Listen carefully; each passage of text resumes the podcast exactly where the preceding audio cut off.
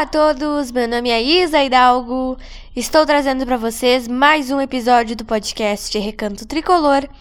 E hoje eu estarei repercutindo o jogo entre Londrina e Grêmio que aconteceu no sábado, dia 8 de outubro, lá em Londrina, no Paraná. O Grêmio ficou no empate com Londrina em 1 a 1 e além de estar falando desta partida, eu estarei fazendo a projeção do próximo jogo do Grêmio no Campeonato Brasileiro, que vai estar acontecendo no próximo domingo, dia 16 de outubro, lá na Arena contra o Bahia.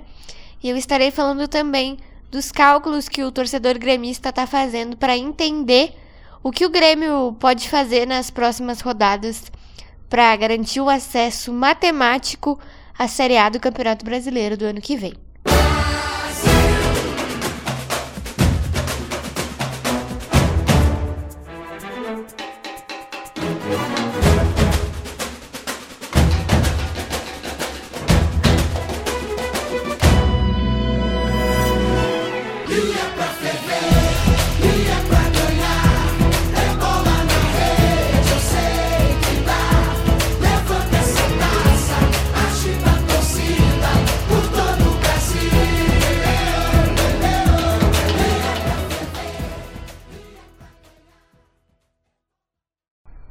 Bom, gente, vamos lá então começar esse episódio de hoje. Falando do empate do Grêmio contra o Londrina, esse jogo aconteceu no sábado, dia 8, lá em Londrina, no Paraná. E com certeza todo torcedor gremista ficou bem aborrecido com esse jogo, porque o Grêmio saiu na frente. O Diego Souza abriu o placar e até os 40 minutos do segundo tempo nós estávamos ganhando esse jogo. Com um gol de pênalti, o Londrina conseguiu um empate e o jogo terminou empatado em 1 a 1. O Grêmio está nesse momento com 57 pontos, na segunda colocação da tabela de classificação da Série B. E como eu disse, né, o torcedor com certeza ficou bem aborrecido porque a gente estava com a vitória na mão até esse pênalti, até o Londrina conseguir o seu gol de empate, né? Mas eu acho que não, não é de todo ruim esse, esse empate, porque pelo menos o Grêmio não perdeu fora de casa e a gente conquistou um ponto. Com certeza, três pontos é melhor do que um, mas enfim, né? Infelizmente, a gente não tem um goleiro que pega pênalti. Eu li esses dias uma estatística é, no Twitter que de 10 pênaltis que o Grêmio sofreu com o goleiro Breno, ele não pegou nenhum. Então a situação do Breno com cobranças de pênalti é muito ruim. E eu acho que é super importante um time ter um goleiro que saiba pegar pênalti. Eu achei que o Breno poderia ter ficado parado no lance, porque o jogador do Londrina, o João Paulo, que fez o gol, bateu no meio do gol e o Breno teria condições de pegar se ele não quisesse escolher o canto. Mas ele quis escolher o canto e o Grêmio sofreu esse gol. Mas a gente não pode reclamar tanto assim, porque o time não perdeu fora de casa e isso é importante, né? O Grêmio controlou boa parte das ações no primeiro tempo. No segundo tempo, o Renato colocou dois volantes de marcação, Thiago Santos e Lucas Silva, que, na minha opinião, não podem atuar juntos, porque eles não funcionam juntos. Para mim, tem que ser um ou outro, se o Renato quiser colocar eles em campo. Porque não dá certo dois volantes de marcação jogando juntos. E ele botou também dois laterais esquerdos, o Nicolas e o Diogo Barbosa. Então, basicamente, ele terminou o jogo ali com mais defensores do que atacantes, né? E aí complica a situação, porque com 15 minutos o Grêmio não tinha nenhum atacante de velocidade, o Grêmio não tinha nenhum jogador que pudesse criar oportunidades para matar o jogo. O Grêmio tinha o Guilherme, gente. Então, já sabem como é, né? O Guilherme, o retrospecto dele também não é bom. O Guilherme tem 33 jogos oficiais no Grêmio, contando as duas passagens. Ele não tem nenhum gol e ele tem duas assistências. Então, bom, é uma situação difícil, porque o elenco do Grêmio era para ser um elenco que desse resultado, mas não dá. E eu venho batendo nessa tecla várias vezes com vocês. O Grêmio poderia sim estar garantindo esse acesso matemático agora, né? Contra o Bahia, a gente poderia sim estar fazendo essa festa contra o Bahia ou até antes, se o Grêmio tivesse vencido partidas que empatou ou perdeu fora de casa, né? Porque se a gente for pegar no primeiro turno, o Grêmio empatou com o Criciúma em casa. O Grêmio empatou com o Ituano fora. O Grêmio empatou com o Vila Nova fora. No segundo turno, o Grêmio perdeu para o mesmo Ituano em casa, perdeu em casa, perdeu para o Criciúma fora, perdeu para o Novo Horizontino fora, perdeu para o Sampaio Correia fora e empatou com o Londrina. Bom, Londrina tá ali tentando buscar uma vaguinha no G4, né?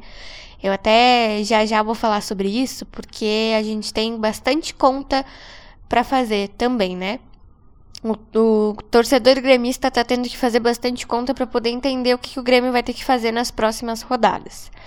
Bom, nós temos três jogos agora, quatro, perdão, quatro jogos contra Bahia, Náutico, Tombense e Brusque. O nosso próximo compromisso é contra o Bahia em casa, dia 16. É um jogo fundamental para o Grêmio ganhar. É confronto direto, o Bahia está em terceiro, é, está em terceiro lugar na tabela de classificação, com 56 pontos. E nós temos logo a seguir, né? O Vasco com 55, o Vasco que venceu seu jogo contra o Novo Horizontino em São Januário. O Vasco venceu pelo placar de 3 a 0 essa partida. O Esporte vem uh, a seguir na quinta posição. O Esporte tem 52 pontos. O Esporte venceu o Cruzeiro por 3 a 1 no domingo. Depois veio o Ituano com 51. O Ituano também venceu, venceu o Guarani. E logo uh, na, na sétima colocação, nós temos o Sampaio Correia. O Sampaio Correia está com 49 pontos. O Sampaio que empatou o seu jogo contra o CSA na sexta-feira. Bom, galera, é o seguinte. Para o Grêmio conseguir esse acesso matemático, a gente depende não só do próprio Grêmio, né? A gente depende dos outros resultados. Primeiro, nós temos que vencer o Bahia. Aí a gente fica com 60 pontos, Bahia com 56. Esporte e Vasco se enfrentam. Então, acho que o ideal para esse jogo seria um empate, porque aí o Esporte ficaria com 53 e o Vasco com 56.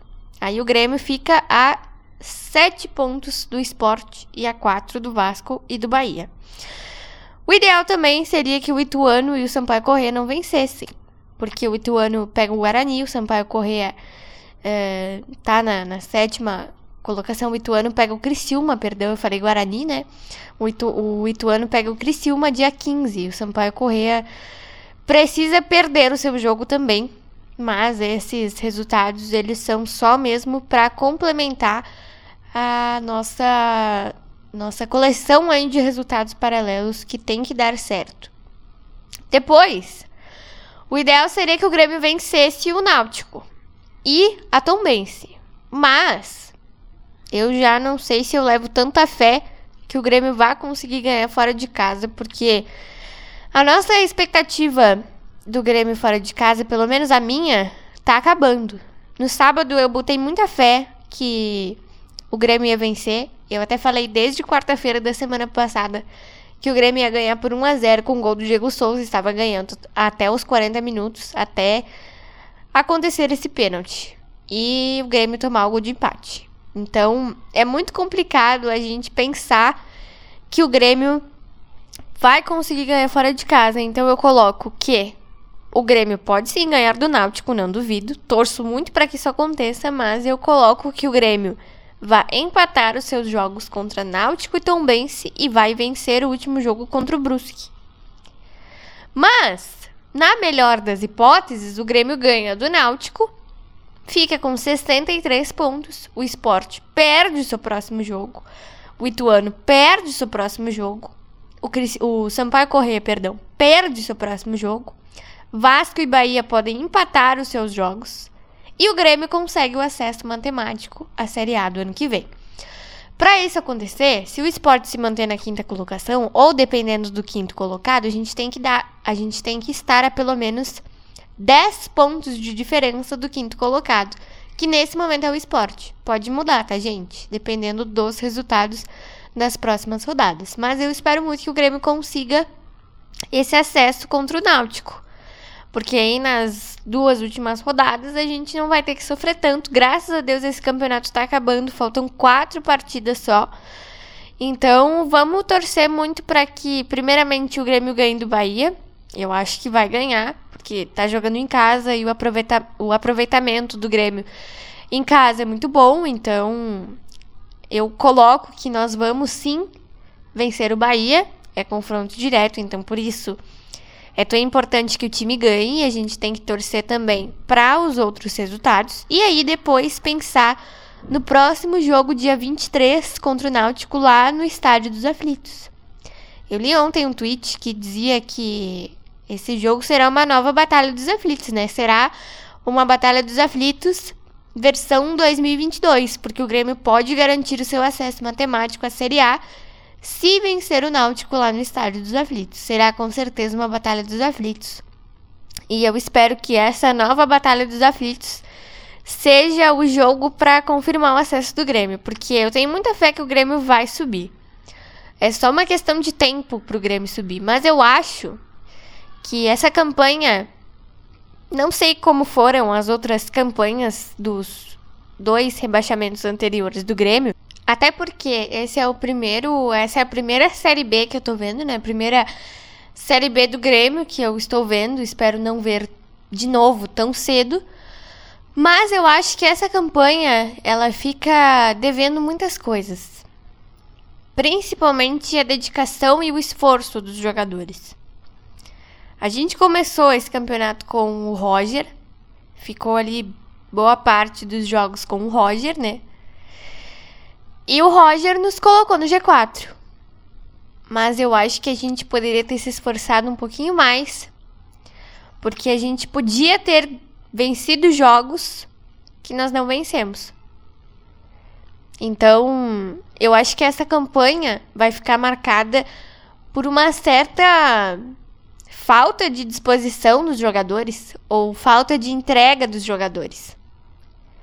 Porque quando a Série B ia começar, eu criava uma expectativa na minha cabeça de que o Grêmio poderia sair campeão. E olha só o Cruzeiro. O Cruzeiro veio para esse campeonato com uma vontade de subir gigante. O Cruzeiro já estava três anos na Série B. Então, o Cruzeiro fez um campeonato muito bom. Cruzeiro tem quatro derrotas no campeonato inteiro. E o campeonato ainda não acabou. E o Cruzeiro tem quatro derrotas. O Cruzeiro tem 21 vitórias, gente. E o Grêmio tem 15 vitórias. O Grêmio empatou demais na hora que não podia. E o Grêmio perdeu para adversários que também não podia. Que são, com todo respeito, menores que nós adversários que vieram da Série C. E que a torcida cantou olé pro time do Grêmio. Então, essa campanha na Série B mostrou pra gente que faltou muita entrega. E eu espero muito que nesses quatro jogos que restam o Grêmio tenha essa entrega que faltou em toda a campanha, ou pelo menos que a gente tenha essa entrega nos dois próximos jogos contra Bahia e Náutico, que são importantes para confirmar esse acesso do Grêmio à Série A. Eu tenho certeza que nós vamos subir, mas eu quero que essa certeza se confirme nos dois próximos jogos contra Bahia e Náutico. Porque é muito ruim a gente sofrer até o último jogo, né? Todo torcedor sabe que a gente sofrer no último jogo não é legal. A gente viu isso ano passado no jogo com o Atlético Mineiro, né? A gente sofreu até o último minuto e não deu em nada, nós caímos. Na realidade, a confirmação da queda do Grêmio aconteceu naquele jogo contra o Galo. Então, vamos torcer muito para que os jogos contra Bahia e Náutico sejam para confirmar o acesso do Grêmio à Série A e depois a gente só pense no ano que vem, a gente pense nas contratações, pense nos jogadores que vão sair, porque o Grêmio vai ter que renovar esse elenco para a Série A do ano que vem. Senão é perigoso demais é, continuar com esse elenco. Então foi isso, espero mesmo que vocês tenham gostado desse episódio de hoje.